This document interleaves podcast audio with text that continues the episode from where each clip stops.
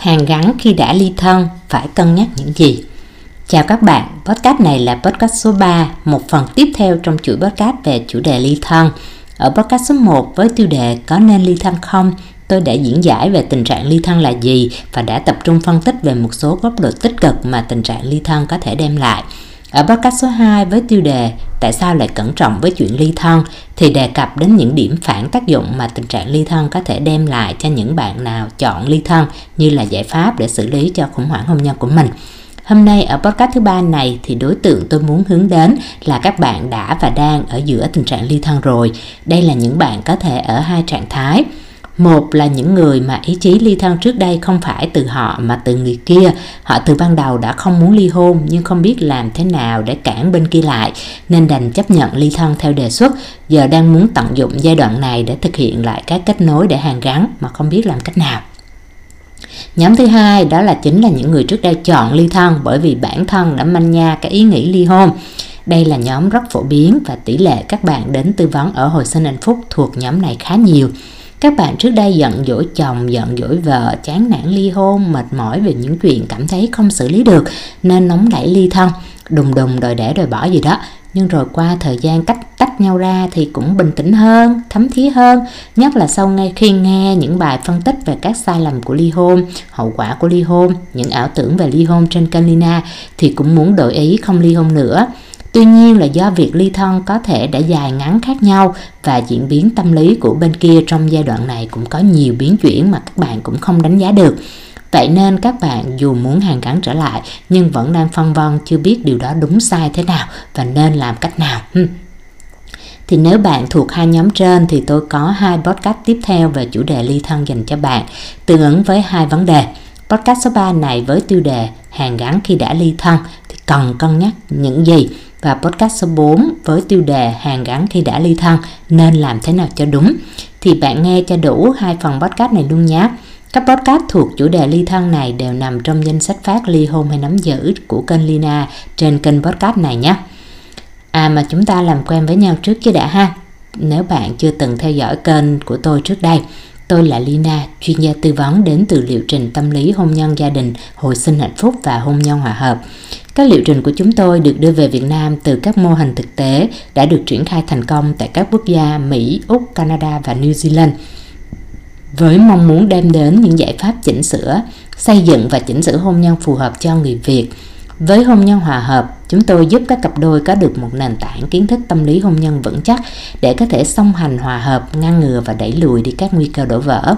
Với hồi sinh hạnh phúc, chúng tôi cung cấp giải pháp chỉnh sửa cho những ai đang gặp phải những vấn đề trục trặc hôn nhân hay đang phải đối mặt với khả năng ly hôn vượt qua được giai đoạn khủng hoảng và hồi sinh lại hạnh phúc. Ngoài các liệu trình chính như trên thì tôi cũng thường cung cấp các phân tích, giải đáp và tư vấn miễn phí về những vấn đề liên quan đến hôn nhân gia đình tại các kênh podcast của mình. Bạn nào quan tâm đến chủ đề này thì nhớ bấm theo dõi kênh podcast Lina này của tôi nhé.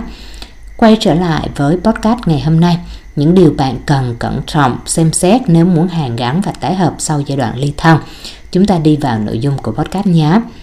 Đầu tiên và quan trọng nhất, đó chính là phải nhìn lại nguyên nhân của vụ việc ly thân lần trước là gì, để đánh giá mức độ khó khăn của việc tái hợp ra sao.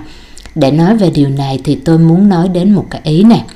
Đó là tôi gặp rất nhiều bạn nữ khi đến nói chuyện với tôi về vấn đề trục trặc trong hôn nhân của mình á, thì đa phần ít nhiều nhìn ra được cái lỗi của câu chuyện đến từ đâu. Ví dụ như à, do em nóng nảy chị ơi do em kiểm soát ảnh quá do em hay càm ràm do em với mẹ chồng mâu thuẫn do em sinh xấu đi mất tự tin nên em hay la lối ảnh vậy đó. Đại khái là dù không hẳn đó là nguyên nhân gốc rễ của vấn đề nhưng ít ra là các bạn có nhận ra các triệu chứng từ đâu chỉ là các bạn không biết giải tỏa suy nghĩ của mình thế nào và tự sửa từ chỗ nào. Thì trong khi đó, rất nhiều bạn nam đến gặp tôi tư vấn, hỏi về lý do tại sao vợ em ly thân với em hay tại sao vợ em đòi ly hôn với em. Thì đa phần các bạn á, ngoại trừ những cái bạn mắc vô lỗi rõ ràng như kiểu ngoại tình gì đó thì còn trả lời rõ được ha. Còn lại thì rất hay cái kiểu trả lời là, em không biết chị ơi, em thấy vợ chồng em cũng bình thường à chị ơi, mà không hiểu sao vợ em chán em rồi đòi ly thân, đòi ly hôn em thấy em cũng tốt lắm chị. Tụi em bình thường à chị. Mà không hiểu sao cô ấy lại vậy ha. Rồi tụi tôi sống với nhau 16 năm qua hạnh phúc lắm. Chỉ đợt, từ đợt dịch mẹ cô ấy lên ở cùng mấy tháng, xong giờ tự nhiên cô ấy đòi ly dị ha. Rồi từ ngày cổ lên Long An đi làm, tự nhiên cái vậy á chị. Hởn chút là toàn nói tự nhiên. Làm gì trên đời này có cái chuyện mà tự nhiên ha? Phụ nữ khi mà họ nói ra cái ý chán chồng, họ nói muốn ly thân, họ nói muốn bỏ chồng, nhất là khi đã có con, có cái thì đâu phải là tự nhiên mà họ muốn vậy đâu phải có nguồn cơn tích tụ lâu rồi đến độ chán họ không chịu nổi rồi mới ra chuyện chứ. Chẳng qua là các bạn quá vô tâm, các bạn quá thiếu kiến thức và tâm lý. Các bạn sống cả bao nhiêu lâu bên người ta mà không hiểu người ta muốn gì, mong gì. Cứ tưởng mình là vậy là tốt rồi, nên lè phè bỏ bê, không quan tâm đến người ta. Không ghi nhận những điều mà người ta mong muốn mình thay đổi. Đến lúc người ta nói chán mình rồi thì vẫn cứ ngu ngu ngơ ngơ bảo, em không hiểu lý do tại sao vợ em lại như vậy ha. Nói thiệt là gặp mấy bạn như vậy đến tư vấn nhiều khi tôi phải hỏi kỹ từng điểm một để khui ra được vấn đề rồi lắm lúc phải mắng cho một trận mới tỉnh ra là à chắc là với chị chắc do em vô tâm không để ý. À đúng là chị nói em thấy đúng chắc em tệ vậy thiệt thành thử vợ em nó mới vậy ha. Nếu mà các bạn bị vợ đòi ly hôn, thân, đòi ly hôn mà vẫn chưa biết ra vấn đề của mình là gì á thì bạn đừng có mơ là các bạn muốn hàn gắn mà làm được ha người ta đang ngứa mà bạn gãi không đúng chỗ ngứa thì chỉ có làm người ta điên lên, người ta tác cho chứ hàng ngắn cái nỗi gì, ha? Đó, thì xác định nguyên nhân của chuyện đó là một phần. Một phần nữa mà tôi muốn các bạn đánh giá vượt qua cái nguyên nhân cụ thể. Là những nguyên nhân cụ thể là như tôi nói dụ chuyện chồng có người thứ ba, vợ có người thứ ba, ly thân vì cãi nhau, ly thân vì chó chành đánh vợ hay ly thân tự ái, rồi ly thân vì cạn cảm xúc vô tâm gia trưởng gì đó ha. Cái đó là cái bề mặt thôi ha cái tôi muốn các bạn hãy xem xét ở đây á, là tập trung vào việc đánh giá một số cái điểm quan trọng sau.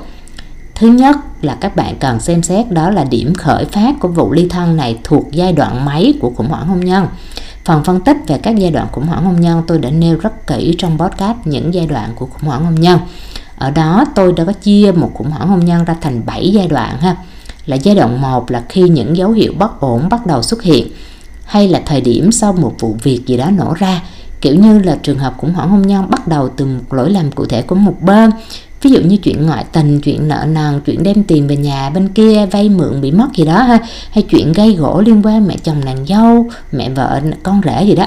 Nói chung là có một cột mốc cụ thể, thì đây là giai đoạn mà vụ việc mới bị phát hiện, mới bị vợ lỡ ra, và cả hai bắt đầu cuốn vào quá trình tranh đấu với nhau. Một bên thì choáng váng, sốc, đau khổ vật vả, truy hỏi gì đó.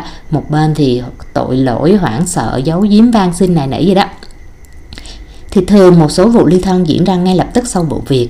Đây xuất phát điểm là ly thân dạng các hoạt động tình dục với nhau, ha. Và đó là một dạng phản ứng tâm lý dễ hiểu của một số người. Thì cái cảm xúc xấu đến từ một chuyện cụ thể, chứ không phải là cảm xúc xấu tích tụ quá lâu. Và bản thân người đời ly thân, họ cũng chưa có ý định cụ thể về việc ly hôn. Và ly thân dạng này thì thường là dạng ly thân chung nhà. Một bên vẫn đang giận dữ và một bên thì néo kéo, ha. Giai đoạn 2 đó là giai đoạn giằng co sau vụ việc là giai đoạn các mâu thuẫn tăng cao hơn. Một số cặp đôi bắt đầu có các tranh cãi ở mức độ nóng hơn có sự can thiệp thêm của các bên khác vào các quá trình này. Nhiều khi chuyện gây nhau lan từ việc nhỏ sang việc lớn hoặc một dạng khác á, là một bên hay là cả hai bên bỏ bơ nhau chuyển sự quan tâm của mình vào vấn đề khác thay vì là giải quyết vấn đề với nhau thì giai đoạn này nó có thể dài ngắn khác nhau, nhưng các kết quả để lại là cả hai bắt đầu chán ngán và hết muốn cùng nhau phấn đấu sửa chữa. Nếu vụ việc là chuyện ngoại tình đi, thì đây là lúc mà các bên cứ giằng co, tranh cãi, nghi ngờ, kiểm soát bất cần và không dứt được ha. Thì các bên tích tụ dần những ác cảm dành cho nhau và đây là giai đoạn 3 xuất hiện thì giai đoạn 3 là giai đoạn bất an, mất lòng tin, có nghĩa là qua những gì xảy ra ở giai đoạn 1 và 2 á thì một trong hai hay là cả hai thấy rằng là cái việc sống tiếp với nhau là không khả thi. Cả hai mất lòng tin vào nhau và hôn nhân. Và thế là cái giai đoạn tiếp sau nặng hơn khi một trong hai bên đề xuất chuyện ly hôn, các bên tách ra ly thân, sống riêng, các bên tách dần cuộc sống của mình mà không cần sự có mặt của người còn lại. Hay một trong hai bên hay cả hai bên dính vào gắn bó sâu với một mối quan hệ khác rồi thì cái việc phân định ra cái vụ việc ly thân của bạn diễn ra trước ừ, khi khủng hoảng của hai bạn ở giai đoạn nào á, sẽ giúp xác định rõ hơn cái tính khả thi của chuyện tái hợp. Bởi nếu hai bạn ly thân khi cảm xúc yêu thương về nhau vẫn còn, chỉ là vì nóng nảy và không kiểm soát cái hành xử bản năng khi xử lý một vấn đề nào đó mà làm chuyện to ra đến cái mức độ đó, hay là vì sự can thiệp của người lớn, hay là vì sự tác động phá của người thứ ba, thứ tư gì đó, thì một khi cái cơn giận dữ qua đi cả hai có dịp bình tĩnh nhìn nhận lại sự việc, thì cái bên nóng nảy đã nguội bớt và có ý tiếc nuối ha. Hay cái bên làm sai, hay bên có lỗi thì cũng đã ăn năn hối lỗi và tìm cách chuộc lỗi. Thì rõ ràng là cái việc thực hiện hàng gắn nó dễ dàng hơn. Chứ nếu cả hai đã đi qua những cái giai đoạn khủng hoảng quá nặng và lòng tin đã rơi rớt quá nhiều, thì cái quá trình hồi phục lại lòng tin đó nó sẽ khó hơn rất là nhiều ha. Hãy nghĩ đi nếu bản thân bạn chính là người chủ đạo trong việc đẩy khủng hoảng lên các cấp độ cao hơn chẳng hạn tự bạn là người không chịu giải quyết dứt điểm với bên thứ ba hay là tự bạn vỗ ngực tuyên bố à, tôi là vậy đó không sửa chữa gì hết à, cô muốn làm sao thì làm. Có nghĩa là bạn làm cho người kia rớt vào cái thế mất lòng tin sâu sắc về cái chuyện đi tiếp với bạn nên mới dẫn đến cái chuyện ly thân và phát sinh cái ý muốn ly hôn thì rõ ràng là giờ bạn muốn quay lại, cái nỗ lực của bạn lúc này không phải chỉ là giải quyết cái sự vụ ngoại tình hay là sửa cái lỗi sai cụ thể của chuyện ban đầu, mà vấn đề là bạn phải chinh phục lại lòng tin. Nó khó hơn rất nhiều. Và nếu bạn không đủ kiến thức tâm lý để hiểu người kia đang nghĩ gì, thì bạn sẽ làm cho mọi chuyện sai bét ra thêm ha cũng giống như chuyện bạn bị vợ chán tích tụ trong một thời gian dài chứ không phải là một chuyện cụ thể, thì rõ ràng là hành trình lấy lại lòng tin đối với vợ, nó phải bắt đầu từ cả một loạt các thay đổi trong nhận thức và hành vi của bạn, chứ không phải chỉ là một vài hành động lăng xăng xin lỗi, năn nỉ mà người ta chịu tin đâu, ha? Người ta chịu quay về bởi vì bạn năn nỉ, bạn xin lỗi vậy là được đâu, ha? Rồi, một điểm tiếp theo cũng chính là cái ý tôi vừa nói, ha? Đó là bạn cần xem xét tâm lý nghi ngờ hoang mang của một trong hai bên hay cả hai bên về khả năng chỉnh, chỉnh sửa sẽ vẫn còn rất là nặng. Các phân vân của những người trong trường hợp này đều sẽ là đã từng xảy ra chuyện như thế thì liệu quay về rồi lại có chuyện xảy ra giống cũ nữa hay không? Bợ vợ mà có chồng ngoại tình thì sợ rằng quay về ít bữa ông lại máu lăng nhang như cũ nữa thì không ha? Hay lúc trước đã bất đồng quan điểm nặng như vậy suốt ngày cãi nhau thì bây giờ liệu quay về có khá hơn không? Vợ chồng vì tiền bạc mà bung bét ra như vậy thì liệu cái tính keo kiệt hay phung phí đó có sửa được chưa? Có thể khi bạn là người muốn tái hợp hay khi là người kia muốn chủ động tái hợp Người nào cũng nghĩ rằng là mình đã thấm thía và mình đã hiểu cái sai của mình rồi nên không có chuyện đó xảy ra nữa đâu. À, nhưng ở đây lại có tiếp hai vấn đề bạn cần xem xét. Một, ha, nếu đó là bạn thì bạn nghĩ mình đã thực sự hiểu chính mình chưa? Bạn có biết chắc rằng là mình sẽ không dính lại những cái điều sai lầm cũ nữa không? Hai là nếu phần người kia, thì bạn nghĩ họ đã thật sự hiểu và sửa được chính họ chưa? Có khi bạn nghĩ mình hiểu và sửa được rồi và họ cũng nghĩ là ờ họ đã sửa được rồi. Nhưng nếu hai bạn không cẩn thận biết sâu hơn về nguồn gốc tại sao mà hai bạn đã gặp chuyện vừa qua, thì khi quay lại á, cái bộ mẫu tương tác của hai bạn nó có khả năng vẫn không thay đổi. Mỗi con người là tiếp tục vận hành theo những nhận thức không chủ ý của mình và rồi thì mọi chuyện cũ nó lại sẽ có nguy cơ lặp lại mà thôi ha thì để hiểu được cái khả năng chỉnh sửa đến đâu thì bắt buộc rằng bạn phải hiểu rõ nguyên nhân của chuyện lần trước của bạn mang tính chất như thế nào. Do nhóm tác động ngoại cảnh hay là thuộc yếu tố nội tại của cả hai.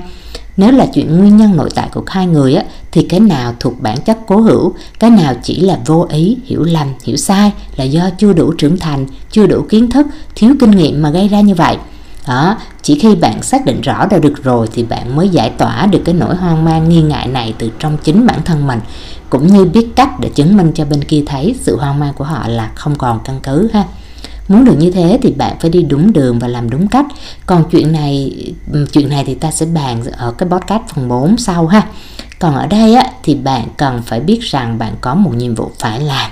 Đó chính là làm sao xử lý được nỗi hoang mang về khả năng lặp lại của chuyện cũ đừng tự cho rằng là mình đã hiểu cái sai của mình rồi thì mình sẽ không như vậy nữa, ha. Hay cũng đừng nhìn những cái biểu hiện thiện chí của bên kia trong giai đoạn này mà cho rằng là họ đã thay đổi đúng như bạn mong muốn. Việc xử lý nỗi hoang mang để không còn nghi ngại nữa thì tôi muốn chia sẻ một chút về cái phần khoa học tâm lý như thế này. Cách vận hành não người trong, của não của chúng ta có một cái lỗi mà trong ngành tâm lý học chúng tôi gọi bên tiếng Anh đó là attribution error nó gọi là tạm gọi, tạm dịch là lỗi quy chụp hay là lỗi quyền lực. Có nghĩa là nếu bản thân chúng ta là người phạm lỗi đó, chúng ta dễ có xu hướng xem chuyện đó là mang tính chất tạm thời, không cố định, kiểu như sơ ý, vô ý mà tạo ra. Nhưng nếu cũng là lỗi đó mà người kia làm ra, thì não chúng ta lại sẽ diễn dịch nó theo tính chất quy chụp. Kết luận chuyện đó là do bản chất, có tính chất lâu dài, sẽ có khả năng lặp lại. Và do vậy á trong cái lần chán trường để đến cảnh ly thân và manh nha cái ý định ly hôn lần trước của bạn có khi là do bạn bị ảnh hưởng bởi cái lỗi quy chụp và cái tâm trạng hoang mang hiện tại của bạn là do bị ảnh hưởng từ cái tâm lý này thì bạn cứ cho rằng là chồng mà đã ngoại tình thì sẽ muôn đời không xử được cái tính trai gái đó, hay là vợ mà đã giấu giếm tiền đem về bà nhà ngoại kiểu đó một lần thì đã có bán chất gian dối rồi hmm. Do đó một khi bạn chưa hiểu rõ được cái gốc gác của vấn đề thì bạn rất dễ bị những cái suy diễn quy chụp của mình kiểu này nè, kiểu này á nó đẩy mình vào cái thế luôn nghi ngại mà không dám nghĩ đến khả năng tái hợp. Cũng như bạn phải hiểu rằng trong trường hợp ngược lại á, nếu bạn từng là người làm sai thì bạn phải hiểu rằng không dễ gì để thuyết phục người khác ngay từ bước đầu đâu.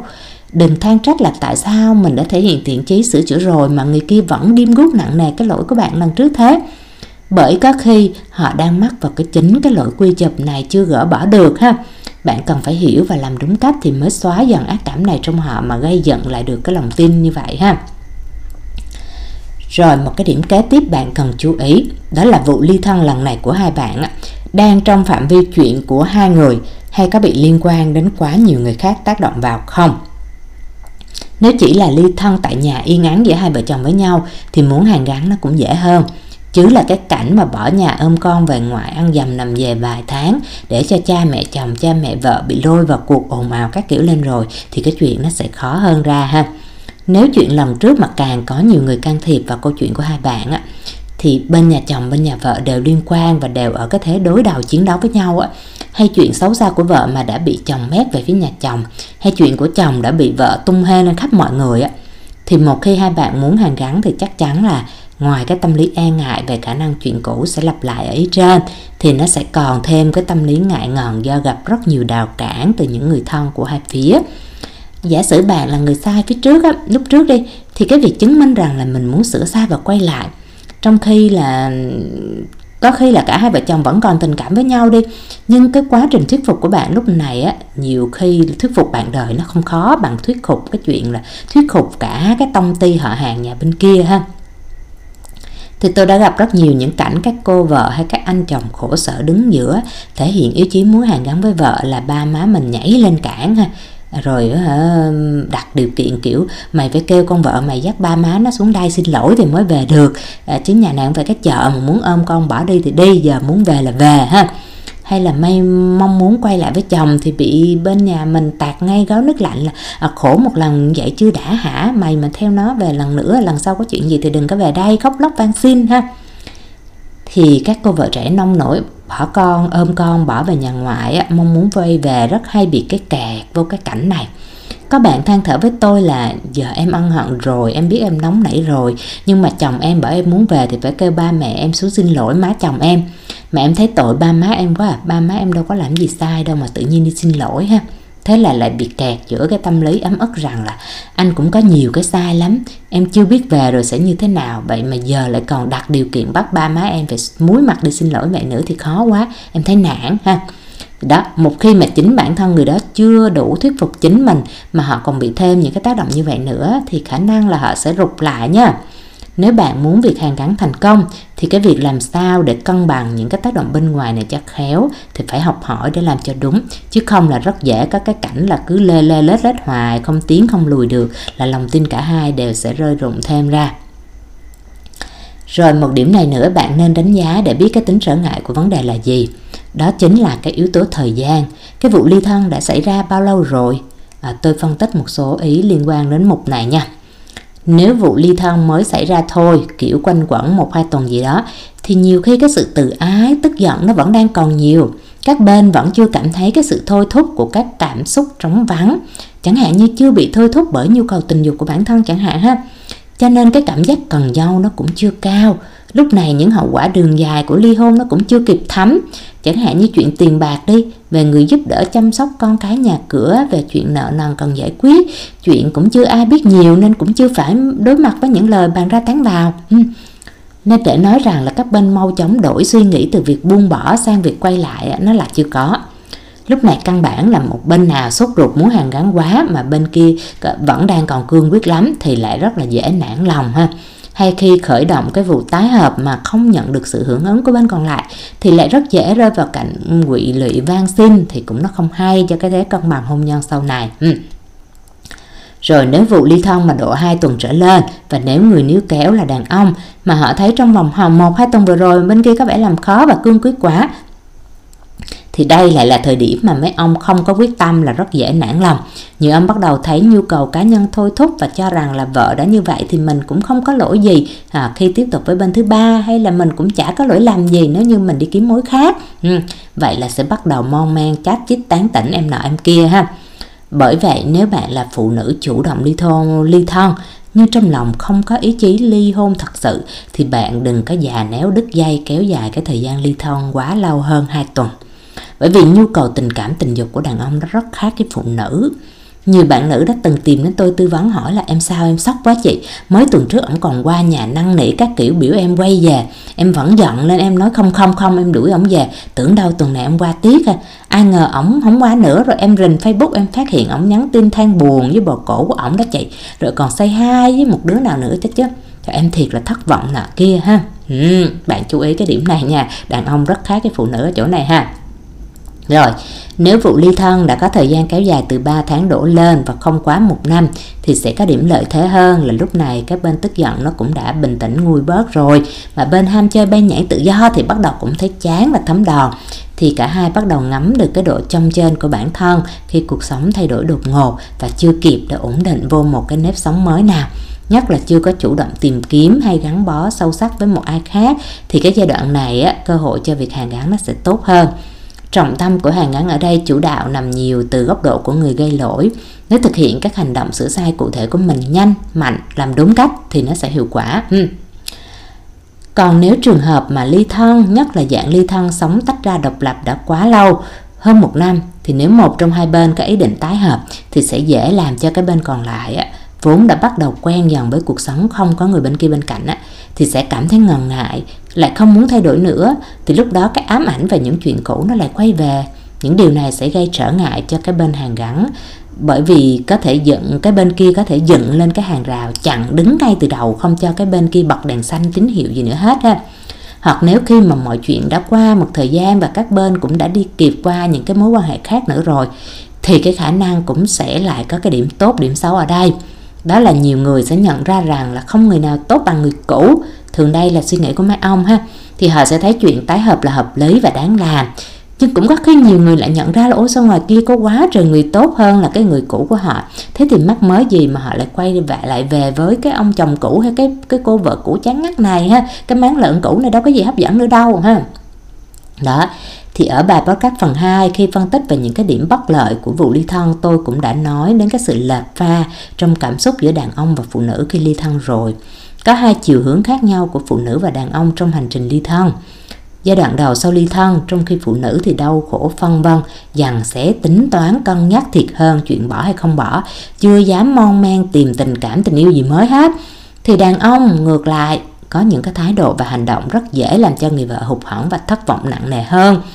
Nếu hôn nhân nào mà đã có cái cảnh lục đục cũng dài, vợ chồng bất hòa mệt mỏi đã lâu, lỗi của vụ ly thân nó không phải là một lỗi cụ thể của các ông để các ông phải sực tỉnh hối lỗi gì đó.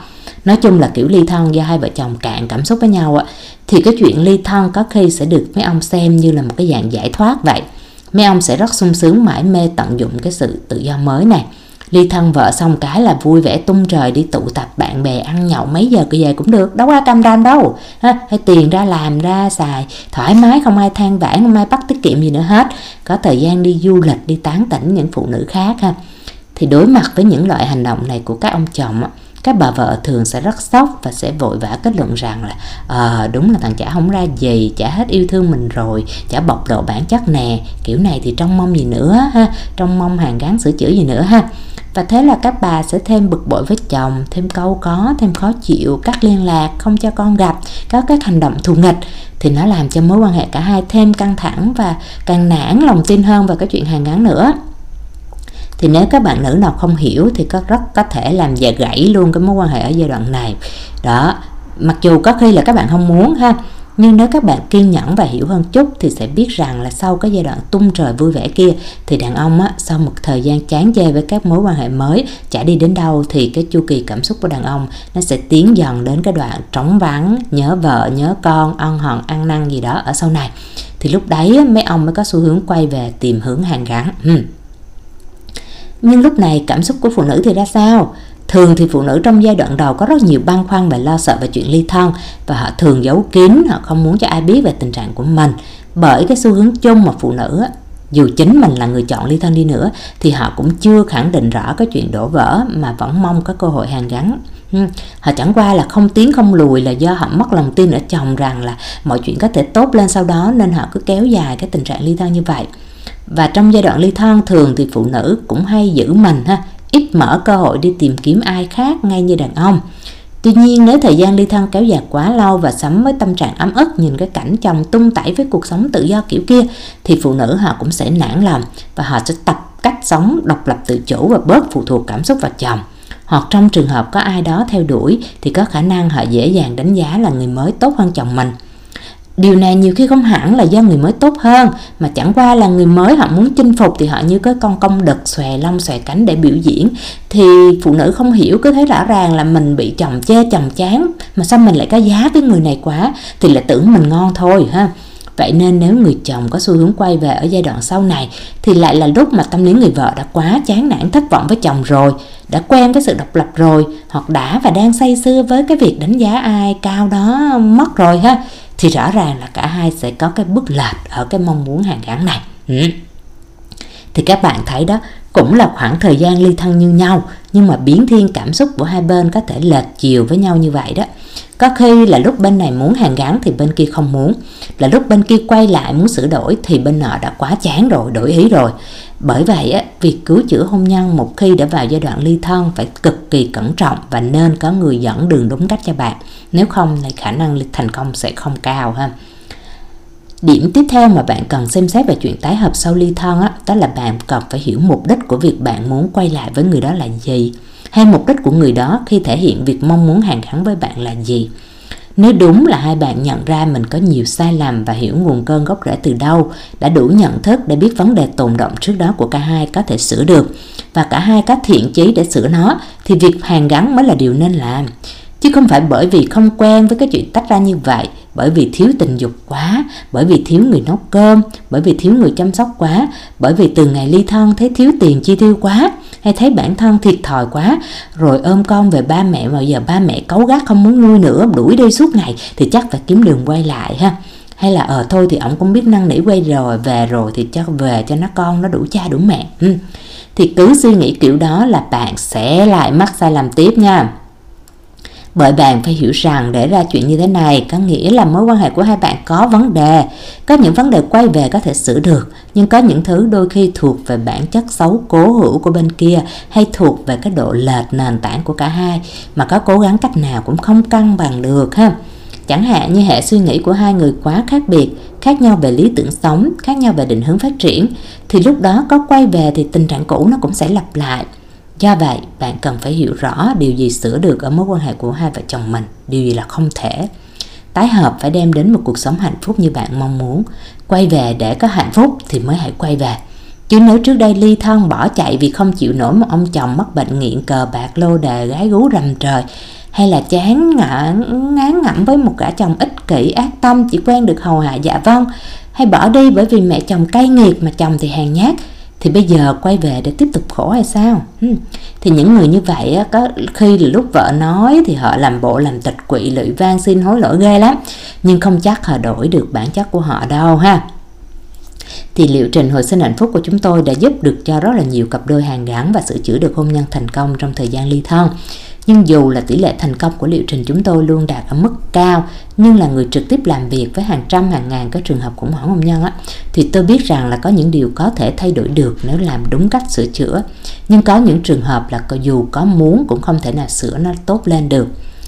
Tôi đã gặp những rất nhiều rất nhiều bạn vợ rất là dễ mềm lòng chồng trước đó sống coi như là tệ ơi, là tệ đủ thứ, thói hư tật xấu, không chừa món nào. Sống với vợ thì phụ bạc, phủ phàng. Nhưng mà khi cảm thấy mất mát thực sự thì làm ra vẻ hối lỗi lắm. Nhưng mà thật ra cái gì xấu ở bản chất thì đâu có sửa được đâu, ha. Các bạn vợ cứ nghe mấy ông năn nỉ dịu ngọt, ít câu là bảo tái hợp cho mình có chồng, có con, có cho con, có cha gì đó.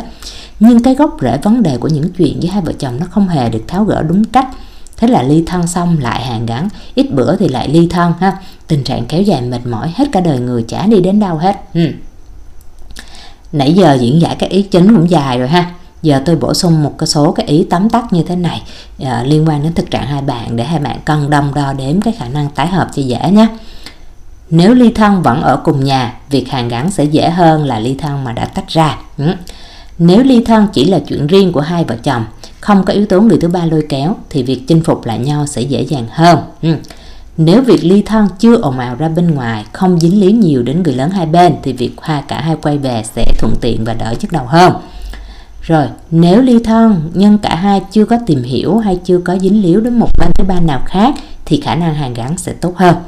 Vì vậy, nếu cảm thấy cần hàng gắn thì tính ra sớm và tính đúng cách từ sớm. Đừng để người kia nản lòng với mình và bắt đầu mở cửa đón nhận cơ hội tình cảm khác thì mình sẽ khó ra ha. Rồi, nếu ly thân xuất phát từ một vụ việc giận dỗi cụ thể và mang tính thời điểm, thì tình cảm vẫn còn nên dễ làm hòa với nhau hơn, miễn là cách biết cách kết nối đúng thì sẽ làm được. Rồi nếu ly thân mà do cảm giác mệt mỏi chán ngán dài lâu thì cái việc chinh phục lại lòng tin bắt buộc phải là hành trình dài lâu và kiên nhẫn, không phải chỉ là vài hành động mà người kia chịu thay đổi đâu ha. Vì vậy đừng có vội nản lòng. Rồi nếu nguồn cơn dẫn đến chuyện ly thân có dính líu đến những điều ngoại cảnh sống xa nhau lâu bức xúc cho quan hệ mẹ chồng nàng dâu kinh tế khó khăn phá sản nợ nần gì đó thì cũng phải nhận diện ra đâu là gốc rễ từ mối quan hệ của cả hai và đâu là tác động cộng thêm để phải gỡ cho đúng ừ. rồi, nếu việc hàn gắn được sự ủng hộ của con và người thân thì sẽ tốt hơn tuy nhiên, cần phải biết tận dụng cho khéo các tác động này, chứ không là coi chừng phản tác dụng nhé tóm lại là có khá nhiều điều cần quan tâm đó Tôi cố gắng tổng hợp hết các trường hợp chung và một số vấn đề mang tính chất điển hình cho các bạn tham khảo. Bạn nghe hết podcast này và suy ngẫm lại trong chính trường hợp của mình xem là học hỏi được gì thì học hỏi trước. Tuy nhiên là mỗi cây, mỗi hoa, mỗi nhà, mỗi cảnh, những bài podcast như thế này chỉ mang tính chất hướng dẫn chung. Còn việc chi tiết giải quyết như thế nào trong từng trường hợp cụ thể thì cần phải có sự phân tích và chỉ dẫn kỹ hơn, sâu hơn, phù hợp với đặc điểm của từng người trong cuộc và tình hình cụ thể của hai bạn. Nếu cần được tôi tư vấn cụ thể hơn cho trường hợp của mình, thì bạn có thể liên lạc với tôi qua fanpage Hồi sinh hạnh phúc hay là đăng ký 30 phút tư vấn miễn phí với tôi thì cái mẫu đăng ký tư vấn có tại website hồi sinh hạnh phúc.com nhé. Podcast phần 3 của chủ đề ly thân đến đây là tạm dừng. Hẹn gặp lại bạn trong podcast phần 4 với tiêu đề hàng gắn khi ly thân làm thế nào cho đúng, cũng sẽ đăng tải tại trên danh sách phát ly hôn hay nắm giữ ở cái kênh podcast Lina này thì tôi là Lina, chào bạn và hẹn gặp lại tại liệu trình hồi sinh hạnh phúc hay tại các podcast tiếp theo tại kênh Lina này.